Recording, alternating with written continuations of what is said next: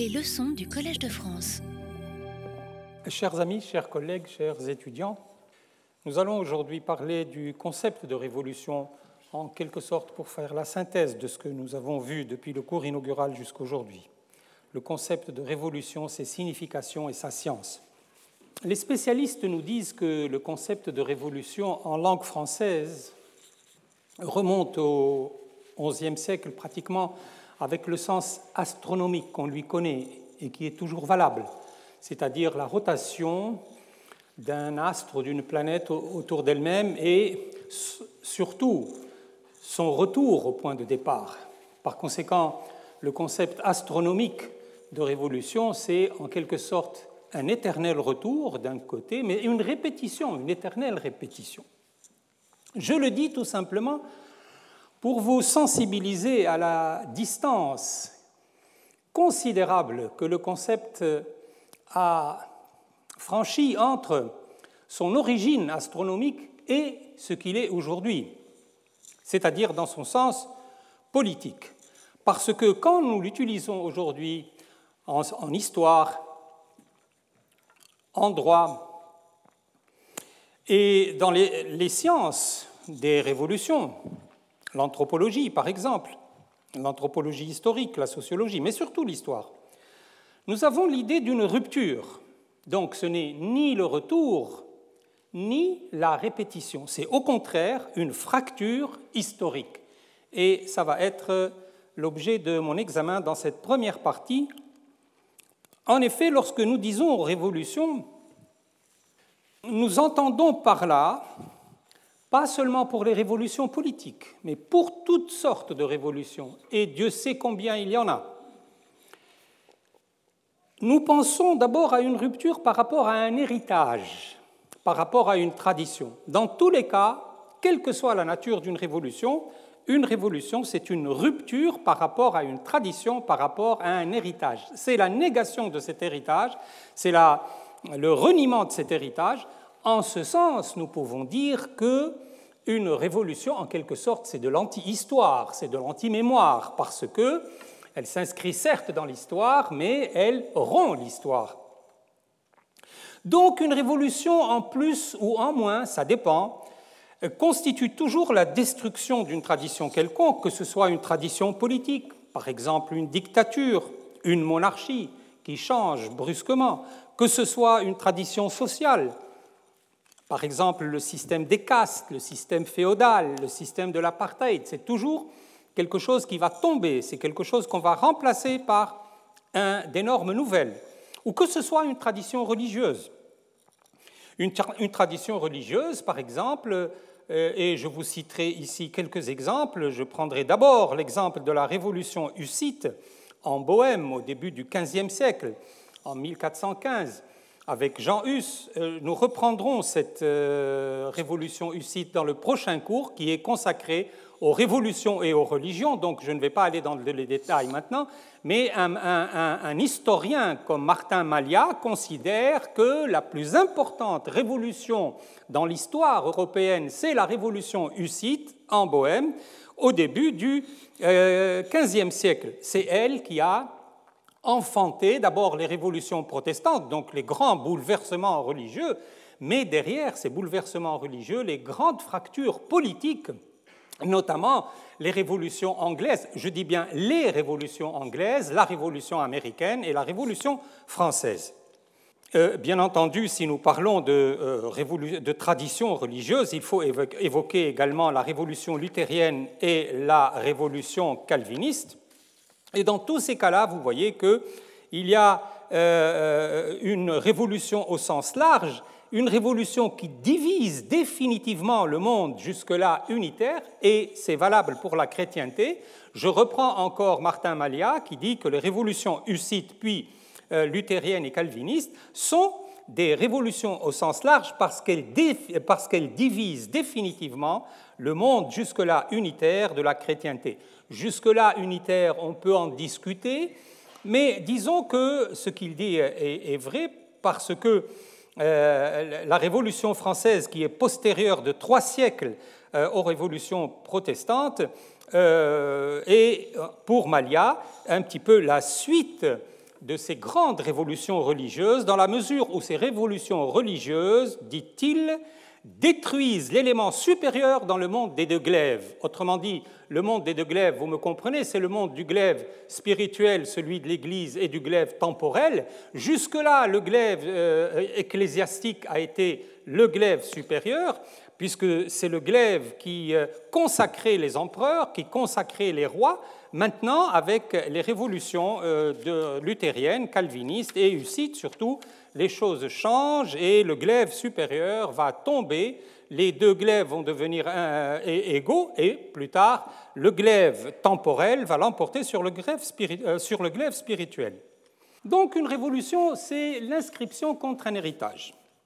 Mais une révolution également, c'est quelque chose qui est la négation ou euh, quelque chose en tout cas qui s'inscrit différemment de l'évolution. L'évolution, nous la connaissons fort bien. L'évolution, on n'a pas besoin d'attendre Darwin pour cela. L'évolution, c'est quelque chose qui se déroule sous nos yeux, c'est un changement régulier, prévisible, inévitable euh, du cycle ordinaire du déroulement des événements, que ce soit les événements dans la société ou les événements biologiques dans la vie. Nous la voyons devant nous,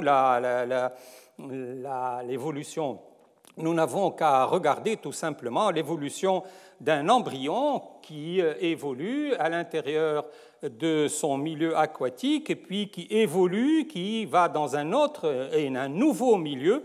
Et pour les gens de ma génération euh, qui, dans leur enfance, ont élevé des soie, nous étions, euh, ça c'était la grande le, le, loisir chez nous, n'est-ce pas, le grand jeu, c'était en été d'éduquer des euh, soie dans des boîtes euh, à chaussures. Et, nous voyons l'évolution du soie qui est absolument incroyable, puisque nous avons un être que nous voyons qui rentre dans un cocon, qui en sort avec toute une autre forme qui n'a rien à voir avec euh, ce que nous avons vu précédemment. Par conséquent, ça, c'est l'évolution, c'est quelque chose de prévisible qu'on peut prévoir à force de le regarder. Or, une révolution n'est pas une évolution, c'est une cassure, c'est une cassure, donc une fracture, elle est imprévisible en cela, elle est imprévisible et euh, c'est en quelque sorte, c'est une violation du cycle régulier et évolutif du changement social. Le problème maintenant que nous allons attaquer est le suivant. Les deux problèmes, disons que nous allons examiner sont les suivants. Tout d'abord, quel est le, rapport des révolutions avec le temps? Et ensuite, quel est le rapport des révolutions avec la volonté, avec la volonté des hommes? Au sujet du temps, je commencerai par dire que les révolutions n'ont pas du tout les mêmes mesures de temps, n'ont pas le même tempo en quelque sorte. Certaines révolutions s'inscrivent sur la longueur quasiment du temps géologique. Elles sont très lentes. Le temps de la, tectonique des plaques, en quelque sorte. C'est le cas des grandes révolutions qui sont décrites par Yuval Noah Harari dans Sapiens, brève histoire de l'humanité, dans lequel il fait l'histoire de l'humanité selon ces grandes révolutions, précisément, il appelle cela des révolutions, comme par exemple la révolution cognitive il y a 70 000 ans. L'homme euh, n'a pas, été, euh, à ses débuts du moins, un, homme connaissant, un homme capable de rationalité. Il a fallu qu'il acquiert cela, il l'a acquis il y a 70 000 ans. C'est une révolution capitale, mais allez me dire à quelle date cela s'est passé, personne, aucun historien, aucun géologue, aucun anthropologue ne pourra répondre exactement à cette question. La révolution agricole, c'est la même chose. Le jour où des chasseurs, cueilleurs, pêcheurs décident de s'installer, de se sédentariser de cultiver la terre. Là, il y a une très grande révolution. Ça va être le début de la sédentarité et puis plus tard de l'urbanisation. Ça s'est passé il y a à peu près, et on ne peut rien dire de plus que à peu près 12 000 ans. Et, et donc, ce sont des révolutions qui s'inscrivent sur les millénaires, sur un temps long et lent. Il en est également ainsi de la révolution scientifique. Nous, y sommes en plein dedans aujourd'hui, les révolutions scientifiques. Mais la, révolution scientifique a commencé il y a cinq siècles à peu près, nous ne l'avons pas terminée et elle, ne se terminera pas de sitôt, elle va continuer.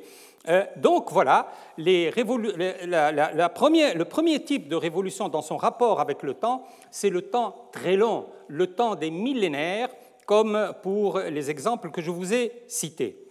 À côté de cela, il y a les révolutions scientifiques.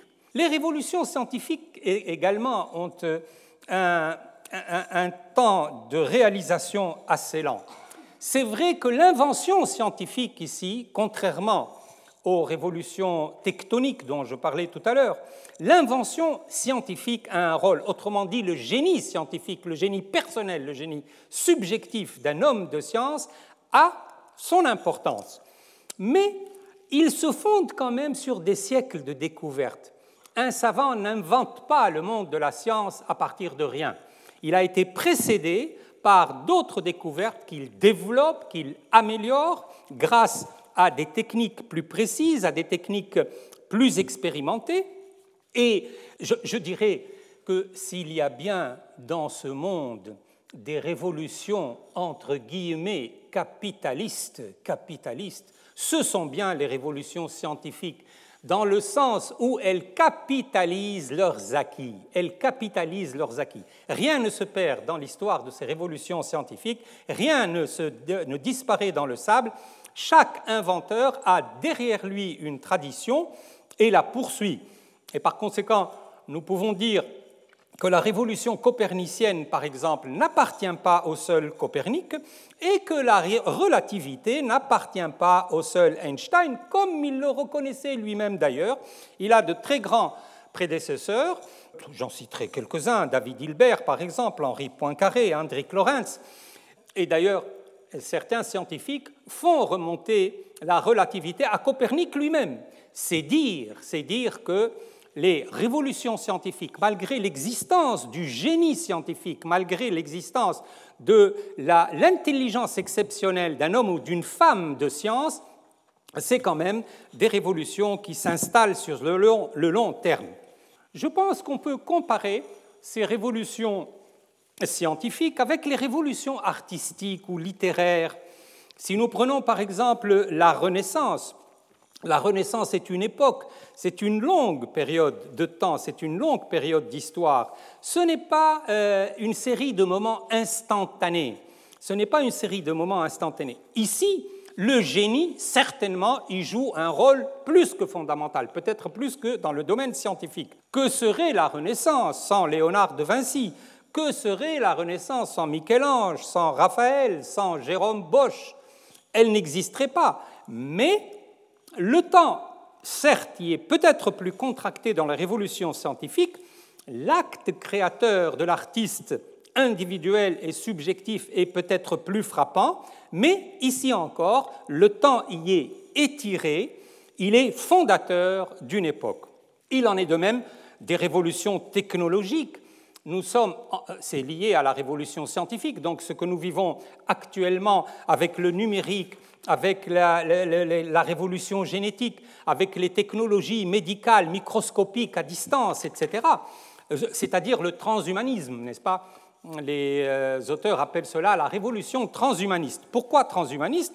Parce que justement, avec la technomédecine, par exemple, ou l'ubérisation du monde, selon le mot de Luc Ferry, cela va totalement bouleverser la vie humaine. Elle transhumanise l'homme parce que son ambition est de reconfectionner l'humain avec les manipulations génétiques, les manipulations sur le génome humain, avec la révolution numérique que euh, nous vivons également. Donc, reconfectionner l'homme en ce sens qu'elle ambitionne de prolonger la vie beaucoup plus que ce que l'on sait aujourd'hui, et peut-être même supprimer la mort un jour. Ce n'est pas une hypothèse euh, farfelue ou une chimère, la question se pose, n'est-ce pas les, auteurs, euh, les grands auteurs de la révolution euh, transhumaniste posent la question. Et si, la question est posée, c'est que il y a, il y a une, euh, une, révolution quelconque qui nous attend en ce qui concerne la vie humaine. Donc, pour récapituler, toutes les révolutions que je viens d'indiquer, si elles suscitent les polémiques, si elles suscitent les conflits, ou si même elles ont un impact considérable sur la vie humaine, un impact considérable sur la vie des peuples, elles ne provoquent pas la même agitation sociale, ni le fracas assourdissant des révolutions politiques. Tout ce que j'ai dit là, c'était pour justement venir à nos révolutions politiques, c'est elles qui nous concernent plus que les autres. C'est-à-dire que ces révolutions n'engagent pas directement les peuples et n'impliquent pas directement le pouvoir politique, ce sont des révolutions silencieuses, ce sont des révolutions sur la longue, distance de temps, ce sont des révolutions qui ne nous engagent pas en tant que citoyens, en tant qu'êtres euh, humains vivant un temps donné, euh, on, ne les sent même pas, n'est-ce pas? On ne les sent même pas euh, dans la vie de chacun de nous, dans la vie de euh, chaque individu. Chacun de nous se laisse emporter inconsciemment par une révolution qui nous emporte tous et dont nous ne sommes pas conscients parce que précisément elle est silencieuse, ne fait pas de bruit, ne fait pas de vacarme. Contrairement à ce que nous allons dire maintenant sur les révolutions politiques. Alors les révolutions politiques c'est les plus ennuyantes pour l'humain, évidemment. Parce que d'abord, elles sont intéressées et elles se croient engagées par toutes les autres révolutions. Le pouvoir politique, dès qu'il y a un, problème de cette sorte, un problème philosophique, un problème scientifique, une découverte, etc., il est là, il demande des comptes, il, cherche à s'informer, etc. Galilée a eu en face de lui le, pouvoir politique. Le mouvement soufi dans l'histoire de l'islam a constamment eu le pouvoir politique en face de lui pour le juguler, pour le contrôler, pour le réprimer, etc. Ce que je voudrais dire, c'est que ces révolutions politiques touchent les fonctions vitales de l'humain, la structure vitale de l'humain, c'est-à-dire le corps social civilement ou, si vous le voulez, euh, peut-être pour mieux me faire comprendre, politiquement organisé. Moi, je préfère dire civilement euh, peut-être que j'aurai l'occasion de l'expliquer, mais disons politiquement organisée entre, c'est-à-dire, c'est-à-dire, c'est une organisation spécifique qui rassemble les trois éléments fondamentaux de la structure politique d'une société ou de la structure civile d'une société, l'individu d'un côté, le groupe social de l'autre, le pouvoir politique enfin, mais, et ça, il ne faut pas l'oublier, si on approfondit l'examen, on va euh, euh, on, va euh, voir qu'il y a un tiers invisible qui est engagé dans les révolutions politiques. Chaque révolution politique fait intervenir un tiers invisible, que ce soit la main de Dieu, que ce soit la providence, que ce soit l'histoire, que ce soit le matérialisme historique, etc.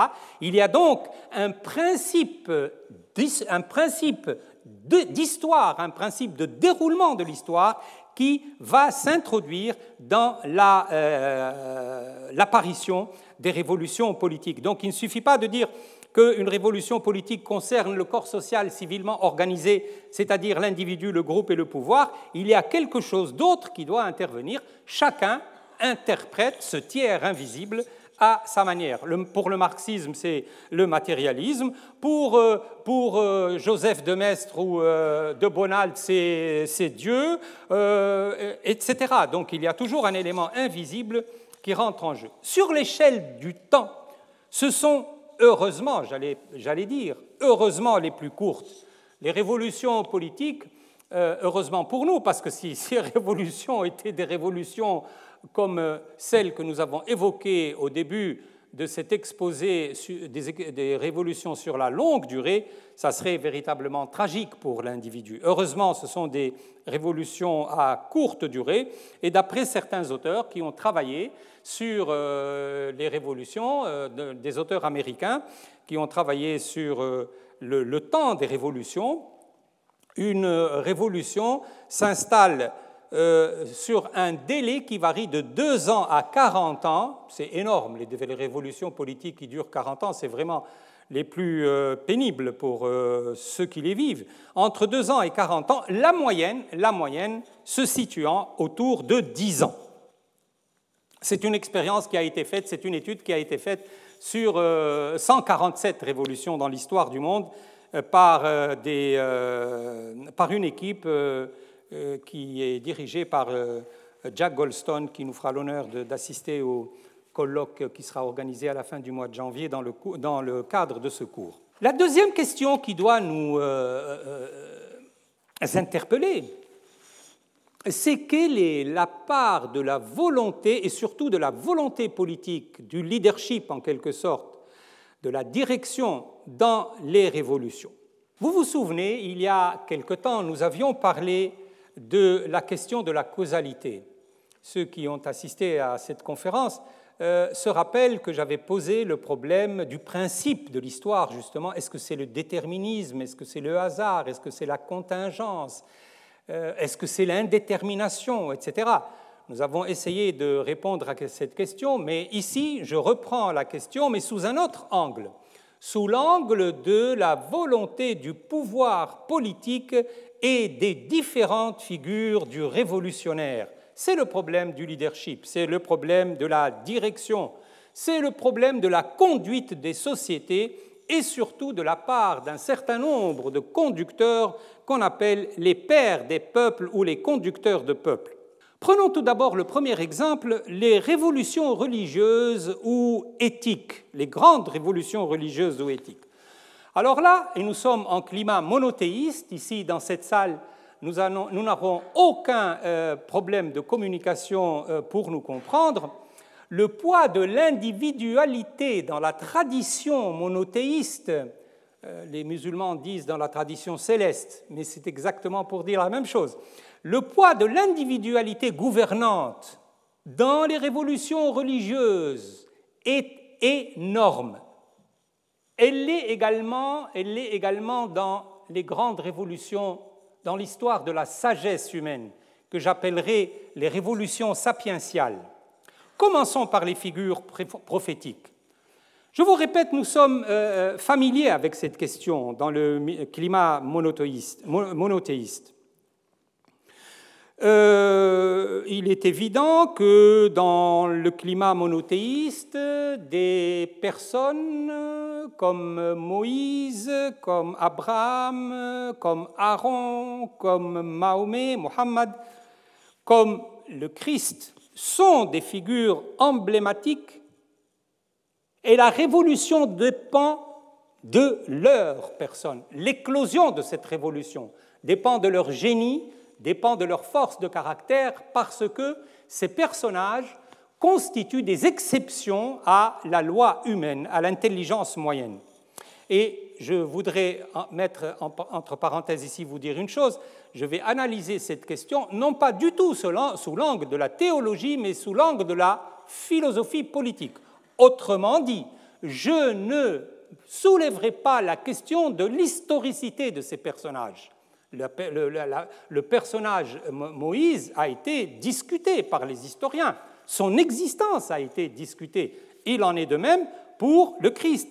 je ne poserai pas du tout ce problème, il ne m'intéresse pas parce que personnellement, j'étudie les révolutions. Ce qui m'intéresse, c'est de savoir comment les peuples réagissent, qui ils suivent, pourquoi, quelle est leur motivation. Le problème théologique et le problème de l'historicité de ces personnages ne m'intéressent pas ici. Moïse, même s'il n'est pas l'inventeur d'une religion, la religion lui préexistait, il est quand même le réceptacle et l'interprète de la loi de Dieu.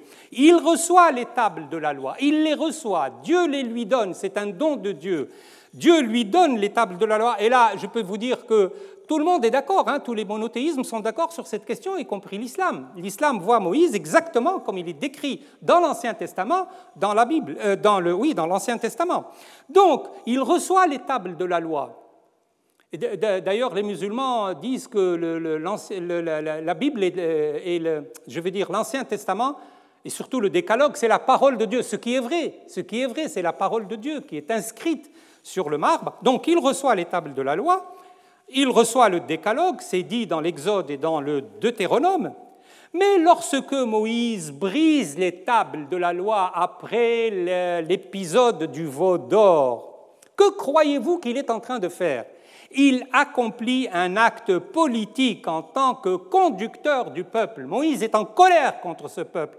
Il n'est pas content de son peuple. Et donc il est tellement hors de lui que, dans un geste purement humain, il brise ces tables sur lesquelles sont inscrites les paroles de Dieu, tellement l'indiscipline et euh, euh, on dit dans l'Ancien Testament, ils ont la corne, le, cou raide, n'est-ce pas, l'échine raide, c'est-à-dire c'est des gens qui sont difficilement manipulables. Bref, euh, Moïse est, en colère, il brise les tables de la loi, après avoir délivré les Hébreux de l'esclavage, après les avoir soustraits des corvées que leur imposait Pharaon, il leur donne la loi. Autrement dit, il n'y a pas une autre manière de le dire, il révolutionne leur monde. Par cet acte, euh, d'abord pour les avoir sortis de l'esclavage pharaonique, mais surtout pour leur avoir donné la loi et pour les avoir conduits à la terre promise. Du point de vue de la philosophie politique, à mon sens, sous ce jour, il existe plutôt une tradition judéo-islamique qu'une tradition judéo-chrétienne. Sur le plan, encore une fois, s'il vous plaît, comprenez-moi bien, j'ai beaucoup discuté avec des collègues, euh, des religieux, etc., des chrétiens. Euh, ils sont, je ne dirais pas scandalisés, mais choqués par cette idée quand je parle, quand je nie l'existence d'une tradition judéo-chrétienne sur le plan de la philosophie politique. Alors il faut que je leur explique que ce n'est pas du tout sur le plan théologique. Sur le plan théologique, évidemment, il, existe une tradition judéo-chrétienne, mais si nous examinons la question sous l'angle de la philosophie politique, il existe plutôt une tradition judéo-islamique, parce que Mohammed n'est que le retour sur terre de la figure de Moïse, conducteur de peuple, alors que le Christ, nous le, savons bien, n'a pas été conducteur temporel d'un peuple, il n'a pas exercé le pouvoir, il a été le, conducteur d'un peuple, peuple spirituel, n'est-ce pas? Mais euh, il a révolutionné son monde, ça c'est évident, mais il a laissé l'Empire euh, romain il n'a pas contesté l'Empire romain. Dans les évangiles synoptiques, cela est tout à fait clair. César n'a pas été remis en cause. La, la, religion, même la religion romaine, n'a pas été remise en cause. Donc nous avons d'un côté des figures combattantes, combattantes et combattues d'ailleurs, euh, qui, sont euh, Moïse et euh, Mohammed, et d'un autre côté, nous avons une personnalité, un, prophète qui est lui-même en rupture avec cette tradition judéo-islamique, puisque il ne s'enfonce pas dans le domaine politique, il ne conteste pas le domaine politique. Ce qui l'intéresse dans le discours de la montagne, c'est la conscience et c'est un point sur lequel les protestants insisteront énormément. C'est vrai que Moïse euh, entre involontairement en politique par l'intermédiaire de ses adeptes, c'est évident. La constitution des églises d'Orient, la constitution de l'Église d'Occident, la constitution surtout du christianisme d'État. Ça, c'est incroyable pour un prophète comme, comme Moïse, voir que la religion qu'il a amené pour l'humanité va devenir une religion d'État avec Constantin, et puis surtout avec euh, son incarnation dans l'Empire byzantin, avec la figure du basileus byzantin, qui réunit les deux pouvoirs. Donc d'un côté, nous avons un dualisme chrétien, l'esprit, la lettre, la foi, la loi, Dieu, César. C'est une optique qui n'a rien à voir avec l'optique mosaïque et l'optique mahométane, où l'esprit et la lettre se confondent, la loi et la foi font partie du même monde et qu'il n'y a pas de distinction entre l'État et la religion, à proprement parler, donc pas de distinction entre César et Dieu. Les révolutions sapiensales sont bien entendu, euh, disons, moins marquées, moins contrastées que les révolutions religieuses en climat monothéiste. J'entends par révolution sapientiale celles qui ont été euh, vécues en Asie euh, sous l'effet, avec l'impact de très grandes personnalités de sagesse comme Bouddha, comme Confucius, comme Lao Tzu. Siddhartha Gautama, qui est le fondateur historique du bouddhisme, l'éveillé, n'est-ce pas, aurait vécu au VIe siècle avant Jésus-Christ, il est fils de roi, il rencontre, n'est-ce pas, après une rencontre avec le vieillard, le pestiféré et le cortège funéraire, il comprend, il comprend, c'est à ce moment-là qu'il s'éveille, il comprend que les souffrances humaines sont dues au désir, et donc il s'engage dans la voie du salut qui est celle de la sagesse, c'est-à-dire la voie du renoncement. Confucius, c'est un peu autre chose, c'est le même siècle, c'est le sixième siècle avant Jésus-Christ, mais il est, il est, connu à travers ses écrits, notamment les analectes de Confucius. Il est l'inventeur du règne, c'est-à-dire ce code de la bienveillance et il est connu par son souci de la cohésion sociale. Lui, il ne révolutionne pas au sens strict du terme, il révolutionne par la pensée en apportant une nouvelle pensée sur la cohésion sociale. Lao Tzu, qui a vécu au même siècle et qui a d'ailleurs, paraît-il, rencontré Confucius, qui est le fondateur du taoïsme, doit s'inscrire également dans ces mêmes révolutions sapientiales.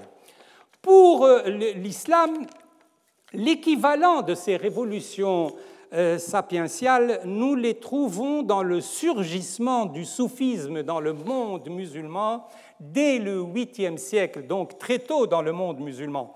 Il se développe plus tard, le mouvement soufi se développe plus tard avec des personnalités qu'un œil moderne, n'est-ce pas, lit encore aujourd'hui avec, euh, avec délice, parce que leur poésie, qui est axé sur le fort intérieur, et c'est là où est la révolution par rapport à l'islam.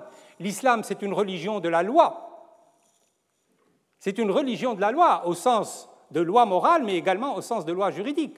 Or, le soufisme, c'est l'anti-loi, c'est la, la, révolution du fort intérieur, c'est le développement et c'est l'examen du fort intérieur pur tellement que certains d'entre eux ont nié la loi et pour cela ils ont été considérés comme des hérétiques. Ils ne, considéraient pas la loi, n'est-ce pas, dans la mesure où ils euh, s'estimaient imbibés par le souffle de Dieu en eux. On appelle cela en arabe al-hulul. Dieu a investi, Dieu a investi, n'est-ce pas, l'âme et le corps du soufi, et donc les histoires de prière, d'ablution, de jeûne, euh, etc., ça ne les intéresse plus, les règles juridiques encore moins, et interrogez-vous sur quelle doit être la position du pouvoir. Un pouvoir politique, le pouvoir du calife, le pouvoir abbasside ou autre, ou, le pouvoir des Ottomans, devant des personnes devant un courant qui vient nier la loi de Dieu, qu'elle soit juridique ou qu'elle soit de culte, qu'elle soit de culte. Et donc des, théologiens comme Ibn Taymiyyah les ont bombardés, mais alors ils les ont bombardés au napalm. Là, il n'y a pas de, il a pas de jeu. Et aujourd'hui, lorsque nous lisons des poésies comme celle d'Ibn al-Fard, par exemple, au XIIIe siècle, ou les poèmes de Rumi ou de Sahrawardi, ou les poèmes bachiques de Ibn Arabi, nous sommes frappés par la dimension sapientiale de leur œuvre qui n'a rien à voir avec ce que nous révèle la théologie et les écoles juridiques de l'islam. Ici, c'est une véritable rupture, c'est une révolution au sens propre du terme, d'ailleurs une révolution qui va provoquer de très multiples révolutions politiques, et surtout dans le monde ottoman. Les révolutions anatoliennes dont nous avons parlé, je crois, au cours de la dernière séance, ont émaillé l'histoire de l'Empire ottoman pendant tout le XVIe siècle jusqu'à Salomon, jusqu'à Soliman le Magnifique, pardon, jusqu'à Soliman. Et là encore, là encore, je crois que au niveau de la volonté, ces révolutions prophétiques et ces révolutions sapiensales, peut-être à des niveaux différents, font introduire la volonté de l'homme d'une manière extrêmement marquée dans le déroulement de l'histoire. Les révolutions philosophiques également sont des ruptures dans l'esprit général d'un temps donné, rupture dans sa manière de penser, rupture dans sa manière de penser la pensée. Le cartésianisme est une révolution dans la manière de penser la pensée, pas dans la manière de penser, mais dans la manière de penser la pensée.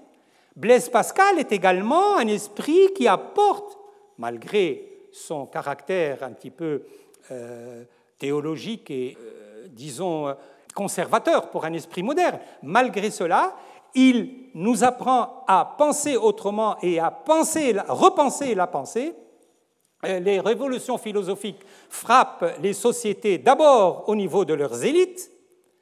Elles se diffusent d'abord dans un premier temps à travers les élites. C'est des élites de mathématiciens, de philosophes, de scientifiques, euh, d'hommes ou de femmes de lettrés, etc.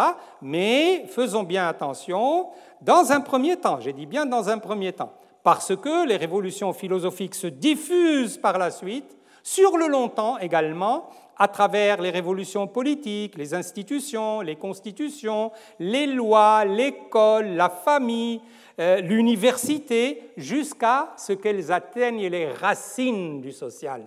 Par conséquent, une révolution philosophique, une grande révolution philosophique, prenons par exemple l'éclosion et le développement de la philosophie du droit naturel, le thomisme, l'avéroïsme, le cartésianisme, la philosophie des Lumières, le marxisme, ne constituent euh, euh, pas euh, uniquement des révolutions individuelles, mais des révolutions également qui sont des victoires sur le temps et qui se citent. Pourquoi? Parce que, précisément, par définition, elles se situent au-dessus de leur temps. Et d'ailleurs, Nietzsche avait un très beau texte, dans un très beau texte qui s'appelle Le cas Wagner, avait défini le philosophe comme l'homme qui se situe au-dessus de son temps, qui sait, euh, qui sait rompre avec son temps. Ces euh, figures de la volonté, donc ces figures qui portent en eux la volonté humaine et qui dirigent l'histoire des individus et des sociétés, nous les trouvons dans les révolutions indépendantistes et les, les figures du héros national. Les révolutions indépendantistes dont nous avons parlé précédemment ont l'art de confectionner et de fabriquer des héros et de construire autour du héros fondateur un halo de mythes, de légendes, d'esthétique, etc. Les révolutions en général associent au cours de leur déroulement une communauté et des chefs d'action, qu'ils soient des chefs civils ou des chefs militaires. Ces chefs sont plus ou moins charismatiques, plus ou moins intelligents, mais leur succès est dû justement à, et leur réputation est due à ce qu'ils construisent autour de leur personne involontairement une légende et des mythes à partir de leur succès. Chaque révolution a ces figures remarquables et ces élites. Mais euh, les révolutions indépendantistes plus que d'autres, des personnalités comme George Washington, Atatürk, Bourguiba, Gandhi, Ho Chi Minh, Sukarno, sont donnés comme les fondateurs ou comme on le dit communément les pères des peuples, les pères des peuples. Et n'oublions pas que Staline se faisait appeler le petit père des peuples. Ce n'est pas un hasard. San Martin, d'origine nobiliaire, il participe aux guerres espagnoles à Melilla, Oran en 1787, puis contre les Français, puis contre les Anglais, puis contre les Portugais, avec la guerre des Oranges en 1801. En 1812, il revient dans son pays et se met au service du gouvernement révolutionnaire. À partir de ce moment, il devient le bras armé des révolutions indépendantistes de toute l'Amérique latine. Il est le créateur de l'armée des Andes. Il traverse les Andes, euh, un exploit militaire, il traverse les Andes en 1817 avant euh, d'attaquer et de battre l'armée espagnole. L'armée espagnole a été battue euh, donc au Chili et la République du Chili sera de nouveau rétablie en février 1818. Puis il part pour le Pérou, dont il proclame l'indépendance le 28 juillet 1821. Donc il est l'un des acteurs principaux de l'indépendance des Provinces unies de l'Amérique du Sud, qui fut acquise le 9 juillet 1816 au congrès de Tucumán et qui deviendra la future République argentine. Simon Bolivar, le Libertador, né à Caracas, au Venezuela, mort en Colombie, le commandant de la campagne admirable en 1813, cette campagne militaire couronnée d'un immense succès qui finit par la victoire finale et la constitution de la Seconde République du Venezuela en 1813-1814, dont Bolivar deviendra le président. Il est le fondateur en décembre 1819 de la République de Colombie, qui englobe, faites attention, la République de Colombie à l'époque, c'est aujourd'hui le Venezuela, la Colombie, le Panama et l'Équateur. En 1821, il est avec Francisco de Paula Santander et Antonio Nariño l'une des grandes figures du Congrès constituant de Chucuta qui adopta la constitution de la Grande Colombie en 1821. Giuseppe Garibaldi, c'est celui qui a ma préférence personnellement. C'est l'homme de la liberté, l'homme de l'humanité, celui qui a ce, celui dit Victor Hugo, je cite Victor Hugo, il a avec lui la révolution, il la porte en lui. Le soldat de l'unité italienne, encore Victor Hugo. Ce sont des paroles qui ont été prononcées par Victor Hugo dans le discours sur Garibaldi, que vous trouverez dans les mémoires de Garibaldi qui ont été réunis et traduits par Alexandre Dumas, précédés, du discours de Victor Hugo qu'il prononça en 1860 sur Garibaldi. Donc, je n'invente rien, ça c'est des mots de euh, Victor Hugo qui avait pour euh, Garibaldi une, euh, admiration euh, quasiment mystique, n'est-ce pas? Parce qu'il admirait en lui ce révolutionnaire perpétuel, en état de belligérance, sa vie, Garibaldi, est véritablement le roman endiablé d'un immense patriote italien, d'un marin, d'un guerrier, d'un corsaire, d'un député, d'un professeur de mathématiques, d'un courtier de commerce, d'un amoureux passionné, c'était un homme à femme, d'un carbonaro socialiste, franc-maçon, humaniste, anticlérical, en un mot, d'un poète à la fois gaucho des pampas brésiliennes, troupieri et guerriero. Il a fait tout cela. Et lorsqu'on l'interroge, qu'est-ce qu'il est allé faire en Amérique latine?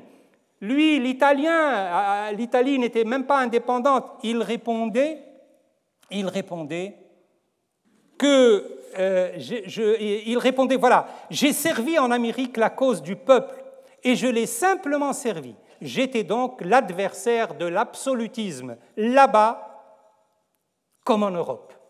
Voilà sa réponse. Et donc euh, Garibaldi est l'homme euh, des, révolutions italiennes, donc des révolutions d'Amérique latine d'un côté, et en particulier en Uruguay et au Pérou, mais également il est l'homme du combat contre l'Autriche avec les différentes guerres d'indépendance italiennes, celle de 1859, celle de 1861, celle de 1870.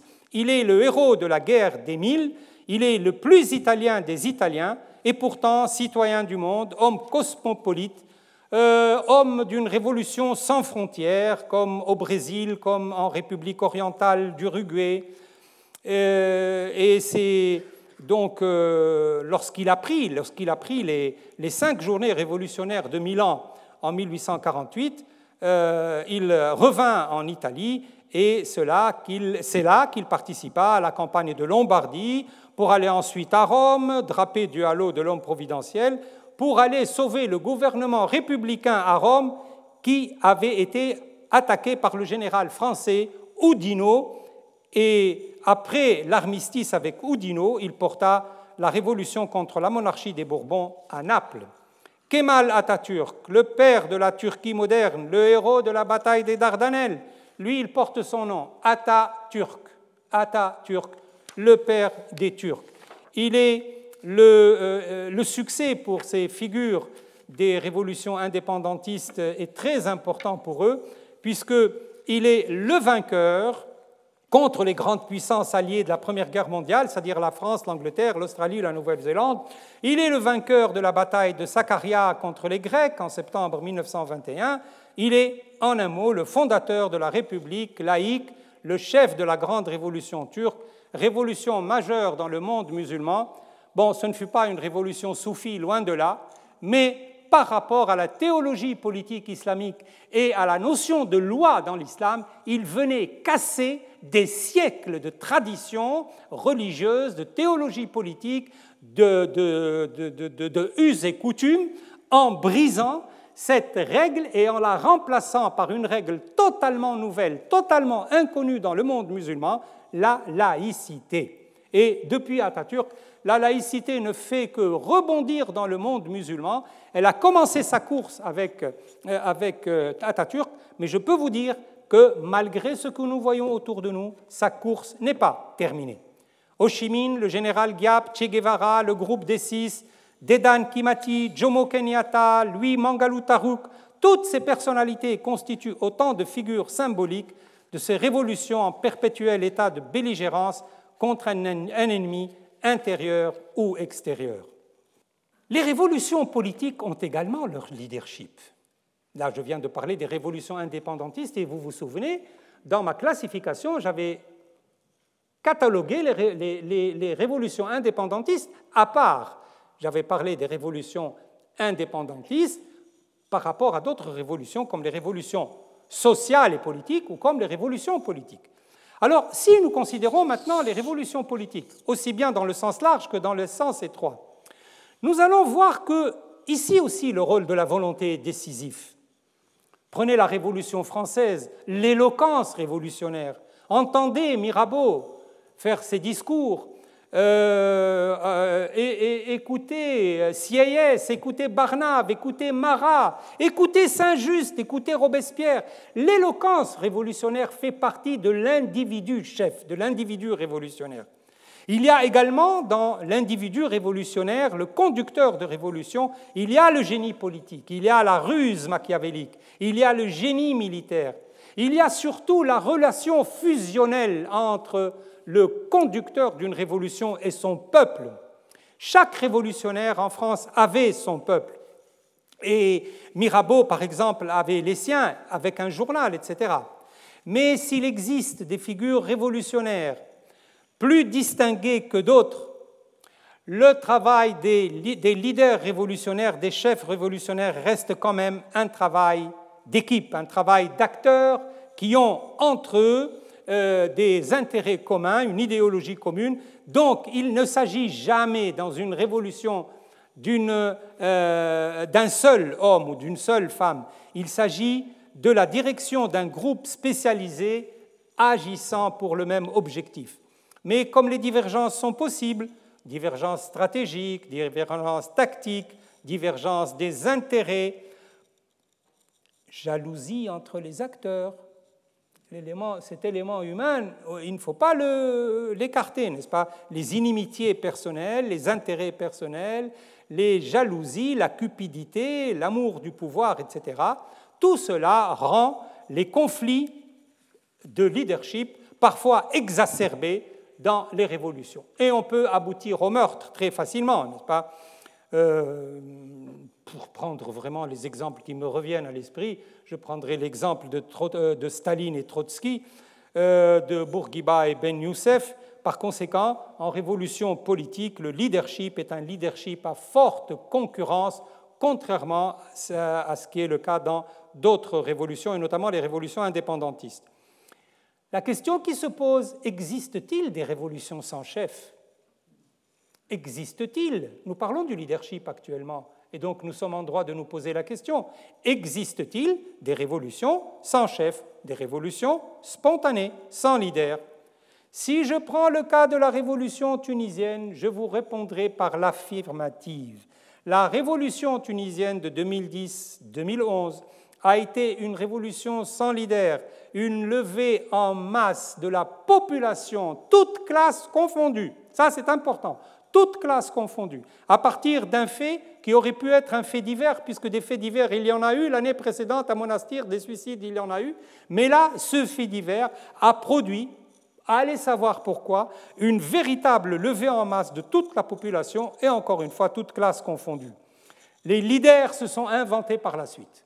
Les leaders de la révolution tunisienne se sont imposés à elle par la suite, et notamment les leaders qui ont pris le pouvoir après la Révolution, qui n'ont pas participé à la Révolution, qui ont même eu vis-à-vis de la Révolution un regard critique, qui ne croyaient pas à la Révolution avant le départ de Ben Ali, mais qui se sont ensuite euh, intégrés dans le leadership de la révolution tunisienne et qui l'ont appelé par la suite notre révolution. Notre révolution, c'est devenu leur révolution.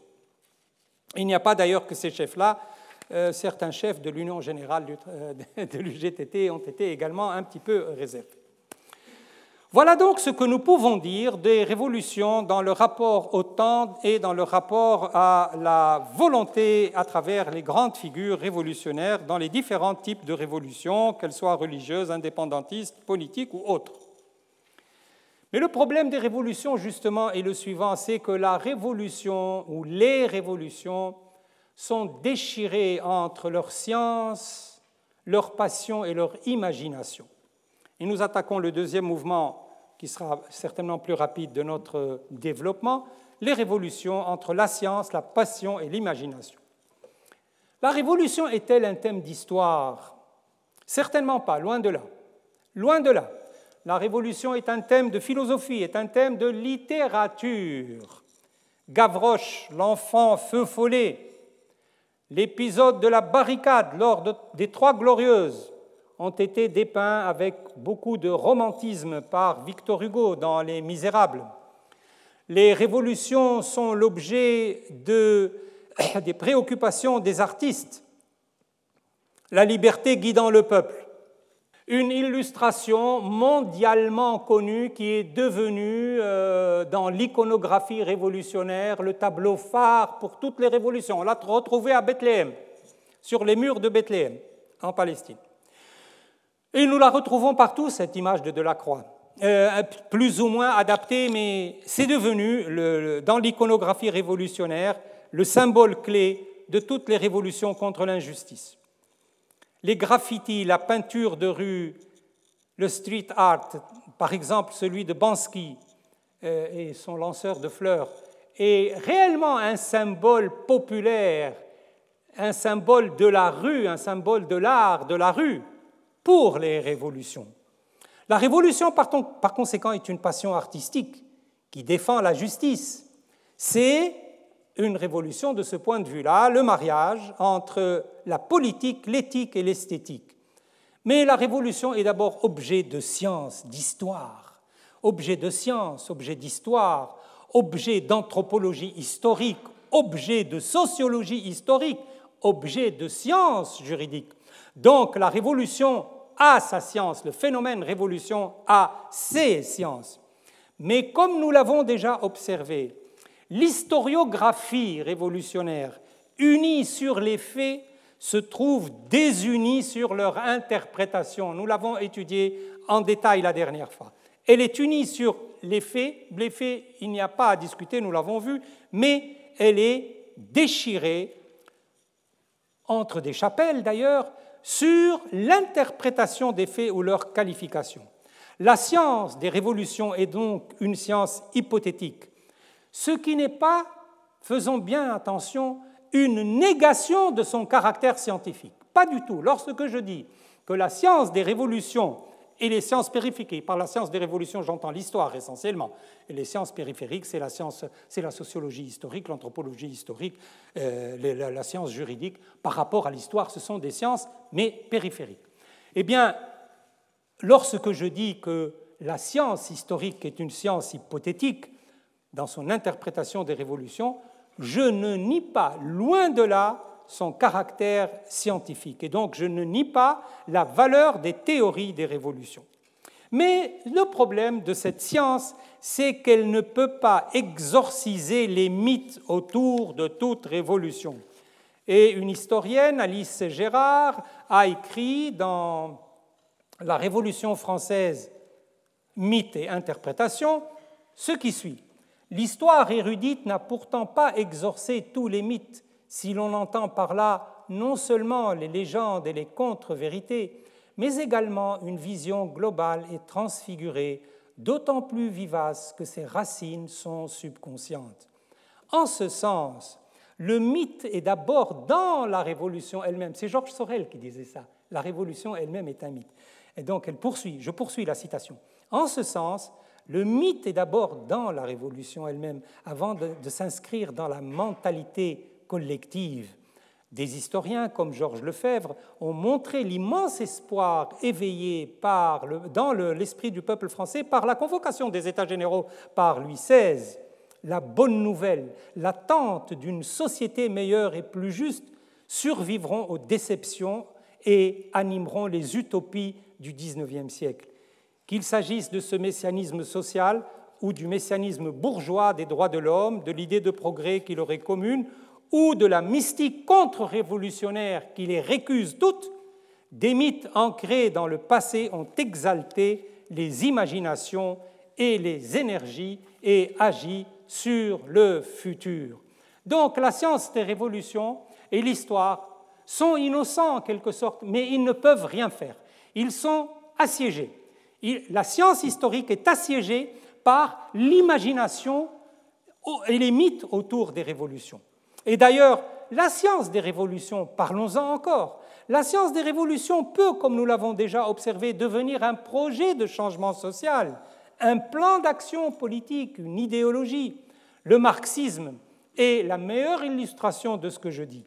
Marx, dans, un, euh, dans une partie de ses travaux, Marx et Engels, dans une partie de leurs travaux, font l'analyse scientifique des révolutions. C'est le cas lorsque nous lisons par exemple, La misère de la philosophie, publié en 1847, Le 18 Brumaire de Louis-Napoléon Bonaparte en 1852, La lutte des classes en France en 1850, Le Capital en 1867. Tous ces ouvrages font l'analyse scientifique, économique des révolutions. Mais le même Marx, le même Engels ont édifier, à côté de leur science des révolutions, leur propre projet révolutionnaire. C'est devenu un plan d'action pour l'avenir, une planification pour l'avenir. Et ça, ça existe de chez Marx dans le manifeste communiste en 1848, dans la critique du programme de Gotha en 1875, dans la lettre de Marx à Braque le 5 mai 1875, dans la lettre d'Engels à Bebel le 28 mars 1875. Par conséquent, le marxisme est devenu euh, euh, euh, du militantisme, n'est-ce pas? Et voilà une science historique, la science des révolutions, la science marxiste des révolutions, qui se transforme en militantisme. Et nous savons que Marx lui-même déjà présentait cette planification évolutive en trois phases. Je le cite, entre la société capitaliste et la société communiste se place la période de transformation révolutionnaire de celle-ci en celle-là, à quoi correspond une période de transition politique où l'État ne saurait être autre chose que la dictature révolutionnaire du prolétariat? Et la dictature révolutionnaire du prolétariat, ce n'est pas une invention des vrais militants communistes russes, Lénine par exemple, ou Trotsky, c'est une invention qu'on trouve dans la philosophie marxienne elle-même. Ce halo qui tourne autour des révolutions peut prendre la forme de l'utopie. C'est un problème que nous avons vu, sur lequel je ne m'attarderai pas.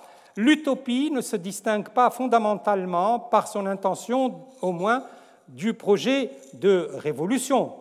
Il s'agit de la part d'un auteur utopique, pas utopiste, mais utopique, d'offrir au public le plus large, dans une forme imagée et symbolique, une réflexion théorique parfois philosophique, de ce que devrait être la société idéale, la moins ignorante, la plus vertueuse, la plus juste, la mieux gouvernée. Regardez la République de Platon, c'est tout à fait, en même temps qu'un ouvrage philosophique, un projet révolutionnaire créateur d'espérance. La République de Platon plaide pour des réformes sociales elle présente des réformes sociales concernant la propriété, le statut des femmes, le statut des enfants, l'éducation, l'éducation sociale, le système éducatif, la critique de la société athénienne de, de son époque. Par conséquent, il s'agit d'un projet révolutionnaire dans la mesure où il rompt le consensus de l'opinion athénienne dans la société de l'époque. Thomas More, nous en avons également parlé, je euh, dirais simplement qu'il est, d'abord l'inventeur du terme, euh, puisque son livre Utopia a été publié en 1516. Euh, mais nous retrouvons un peu les ambitions de la République de Platon. Thomas More présente euh, une philosophie sociale, un projet social. Il dit ceci, par exemple. Il dit ceci, et nous sommes bien, je vais me le vérifier, en 1516, donc le début du XVIe siècle. La Révolution française est encore loin, mais regardez, écoutez ce qu'il dit. Je lis, je cite l'Utopie à la page 13. Euh, la principale cause de la misère publique, écrit-il, c'est le nombre excessif des nobles, frelons oisifs qui se nourrissent de la sueur et du travail d'autrui et qui font cultiver leurs terres en rasant leurs fermiers jusqu'au vif pour augmenter leurs revenus. Fin de la citation. Sur cette base, il va plaider pour l'abolition de la propriété privée. Alors vous vous rendez compte, abolition de la propriété privée, ça, ça annonce le marxisme. Euh, suppression des nobles, ça, euh, ça, ça annonce les États généraux, puis les, les lois qui ont été prises au début de la Révolution française pour la suppression du régime féodal. Si je prends l'Icarie de Étienne Cabet, c'est la même chose. J'y retrouve un projet social, un projet d'égalité entre les hommes entre eux, mais surtout chez Cabé entre les hommes et les femmes. Et donc, euh, il est euh, l'adversaire, l'ennemi numéro un de ce qu'il appelle le despotisme conjugal. Si je, sors un peu de la civilisation européenne, je vais dans d'autres euh, territoires utopiques, comme celui de la 22e épître des frères de la pureté, Echwen Safer, c'est incroyable. Juan Safer nous donne une idée de ce qui constitue aujourd'hui une des pointes de la philosophie moderne, la philosophie animale. Beaucoup d'auteurs aux États-Unis, mais en France également, euh, partout dans le monde occidental, s'interrogent sur la souffrance animale en disant ceci. Si nous réclamons les droits de l'homme parce que nous ne voulons pas souffrir, parce que nous revendiquons pour nous le principe de non-souffrance. Donc au nom du principe de non-souffrance, ne me torturez pas, ne me tuez pas, respectez mon intégrité physique, soulagez mes maladies, et pour ça nous avons inventé la médecine, euh, inventer des, règles pour faire des accouchements sans douleur, etc., etc. Si nous considérons qu'à la base des droits de l'homme, il y a le principe de non-souffrance, quelle est la logique qui nous permettrait de la refuser à l'animal alors que sur le plan physique, nous sommes exactement égaux et que nous ressentons les mêmes douleurs exactement de la même manière? Il y a là un problème, un problème philosophique évident. Eh bien, ce problème philosophique a été posé par Juan Safer dans la 22e épître de, leur encyclopédie. C'est un morceau littéraire que j'ai toujours lu avec beaucoup d'émotion parce qu'il pose le problème animal, et même s'il ne lui apporte pas la solution que les euh, antispécistes réclament pour l'animal, il pose au moins le problème dans une fresque hallucinante où les animaux viennent se plaindre au roi qui est un, un djinn, qui est euh, le roi de, ce territoire, c'est un djinn, donc ça ne pouvait pas être un humain. Donc il fallait que ce soit quelqu'un qui ne soit pas humain pour juger équitablement le procès que les animaux font aux humains. Et ils viennent avec, devant lui, donc il y a le mouton, l'éléphant, le, taureau, la vache, l'âne, etc. Chacun présente ses réclamations.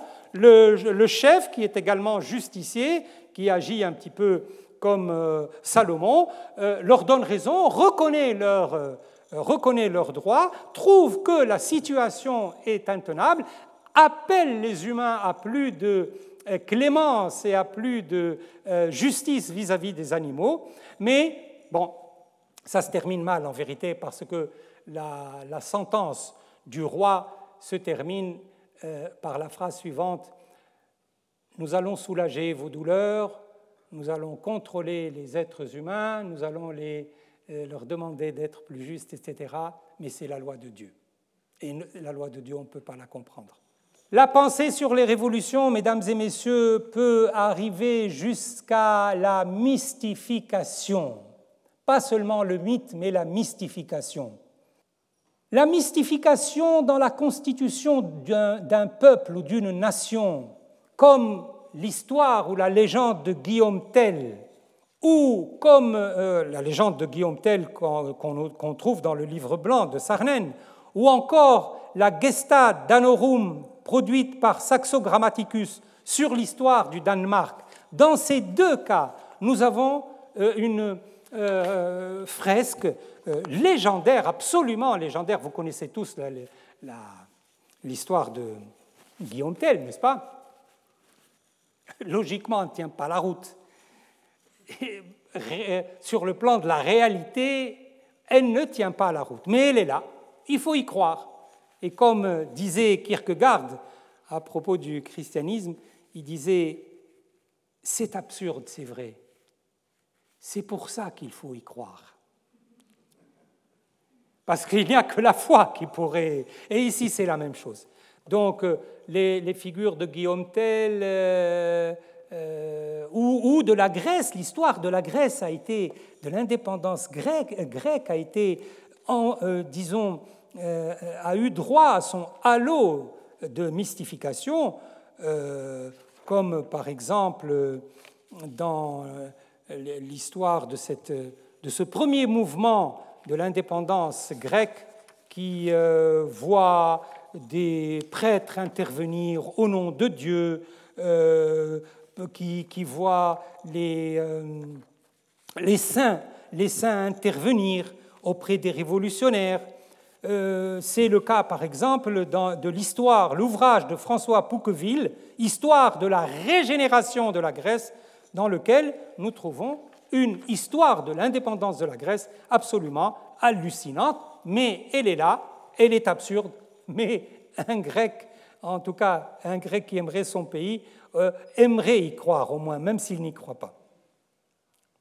Donc voilà, la révolution est euh, partagée entre sa science euh, et les passions et l'imagination qui tournent autour. Et nous allons finir, nous allons finir par le procès qu'on fait aux révolutions. Je l'ai vécu personnellement. Je l'ai vécu parce que la révolution tunisienne a été dénigrée, niée, au nom de certaines théories complotistes. Non, ce n'est pas une révolution, c'est les services secrets américains. Non, ce n'est pas une révolution, c'est les jeunes qui sont installés devant leurs ordinateurs aux États-Unis. Je ne sais pas dans quel état des États-Unis et qui, euh, euh, qui euh, manipulaient la jeunesse tunisienne comme des moutons de panurge. on y a mis Israël. Bref, je vous passe les détails. Les révolutions ont leurs amis et leurs ennemis. Ont leurs amis et leurs ennemis. En général, en général, lorsque nous disons, en général, hein, dans, le langage familier, familier, lorsque nous affirmons qu'une découverte est révolutionnaire, qu'une technique est révolutionnaire, qu'une mode est révolutionnaire, qu'une euh, poésie est révolutionnaire. C'est toujours dans le sens positif. Quand nous prononçons le mot révolutionnaire, c'est pour connoter positivement ce fait qu'on qualifie de révolutionnaire. Mais cette technique, c'est formidable, c'est révolutionnaire. Autrement dit, c'est bien, ça va dans le bon sens. Mais malheureusement, il n'en est pas toujours ainsi. Si vous prenez les écrits de Joseph de Maistre euh, ou euh, de Louis de Bonald, eh, eh, bien vous allez voir que c'est la révolution pour eux, et ils font la révolution sous un œil critique qu'il faut prendre au sérieux, parce que c'est des philosophes extrêmement perspicaces, extrêmement intelligents, qui savent utiliser l'argumentation et qui font une critique de la Révolution française pour la présenter soit comme la malédiction, l'expression de la malédiction divine sur l'histoire d'un pays parce que Dieu n'est pas content de ce peuple, soit comme un châtiment expiatoire rédempteur. Et nous trouvons les deux. Par exemple, c'est Joseph de Maistre, qui est un ennemi juré de la Révolution française, qui la regarde comme une sorte de machine historique broyeuse, dans la, aveugle, c'est une révolution aveugle et qui est mue par l'aveuglement. Donc elle constitue une série de crimes. Une série de crimes contre qui? Contre quoi? Contre la souveraineté, celle du roi évidemment, contre la religion, contre l'Église et ses propriétés, contre la nature, contre la nature, contre Dieu. Je cite Joseph de Maistre. la Révolution française, bien sûr, on parle de la Révolution française. Merci beaucoup. La Révolution française, je cite, fut le grand crime national d'une insurrection anti-religieuse et antisociale couronnée par un régicide. Elle est mauvaise radicalement. Parlant de la Constitution de 1795, qui est la plus douce des constitutions, pardon, j'ai dit, je veux dire des constitutions euh, de la Révolution française. Parlant de la Constitution de 1795, qui est une constitution, disons, modérée. Il disait, la constitution de 1795, comme toutes ses aînées, est faite pour l'homme. Or, il n'y a point d'homme dans le monde. J'ai vu dans ma vie des Français, des Italiens, des Russes. Je sais même, grâce à Montesquieu, qu'on peut être persan. Mais quant à l'homme, je déclare n'avoir jamais rencontré de ma vie un homme. S'il existe, c'est bien à mon insu. Et donc, au fond, ce que les antirévolutionnaires reprochent à la Révolution française, c'est précisément son caractère abstrait. C'est le caractère abstrait de ces principes, à commencer par le principe démocratique, par, lequel le peuple devient titulaire de la souveraineté. Lui de Bonald critique cette théorie de la souveraineté en disant Le peuple n'a jamais été et il ne peut jamais être souverain, car, car, où seraient les sujets quand le peuple est souverain? S'il y a un peuple souverain, c'est qu'il n'y a plus de sujets. Or, il faut des sujets. Et c'est le vide entre les sujets et, l'État, n'est-ce pas? Il faut qu'il y ait, s'il n'y a plus, dit-il, de... Euh, si le peuple est souverain, il n'y a plus de sujet. Et où serait le sujet donc quand le peuple est souverain? Et je vous cite ici vraiment les, euh, citations les, plus douces, parce que de Bonald a été parfois violent vis-à-vis de la Révolution française. Pour résumer, la pensée théologique chrétienne, nous, savons quand même que la Révolution française a été sévère vis-à-vis du clergé, et surtout vis-à-vis du clergé réfractaire, qui ont payé très cher justement leur refus de prêter serment à la constitution civile du clergé.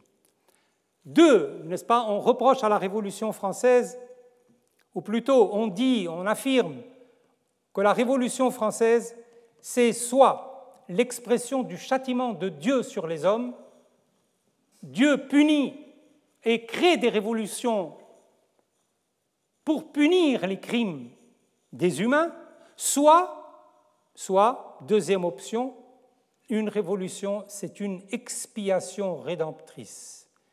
C'est une société, un peuple qui rompt son équilibre, qui renonce à son bonheur pour que les péchés soient pardonnés. C'est l'expiation rédemptrice. Et je terminerai par un texte que je trouve très amusant, mais fabuleux. Il, est très éloquent à lui-même. Parce que là, je vous ai donné le procès de la révolution et des révolutions de la part de certains penseurs occidentaux, de Bonald, de Mestre, etc. Mais je voudrais faire intervenir maintenant un musulman, parce que l'islam et le monde arabe s'est beaucoup divisé sur la Révolution française. Certains d'entre eux ont considéré que la Révolution française était effectivement l'expression du progrès, de l'émancipation, et que la chute de la monarchie est une voie vers le progrès, etc. Nous trouvons cela, par exemple, sous la plume d'un Khaireddin Besha en Tunisie ou d'un Ahmed Abidouyev. Mais d'autres ont regardé la Révolution avec horreur et ont été plus royalistes que le roi, plus chrétien que de Bonald et de Mestre.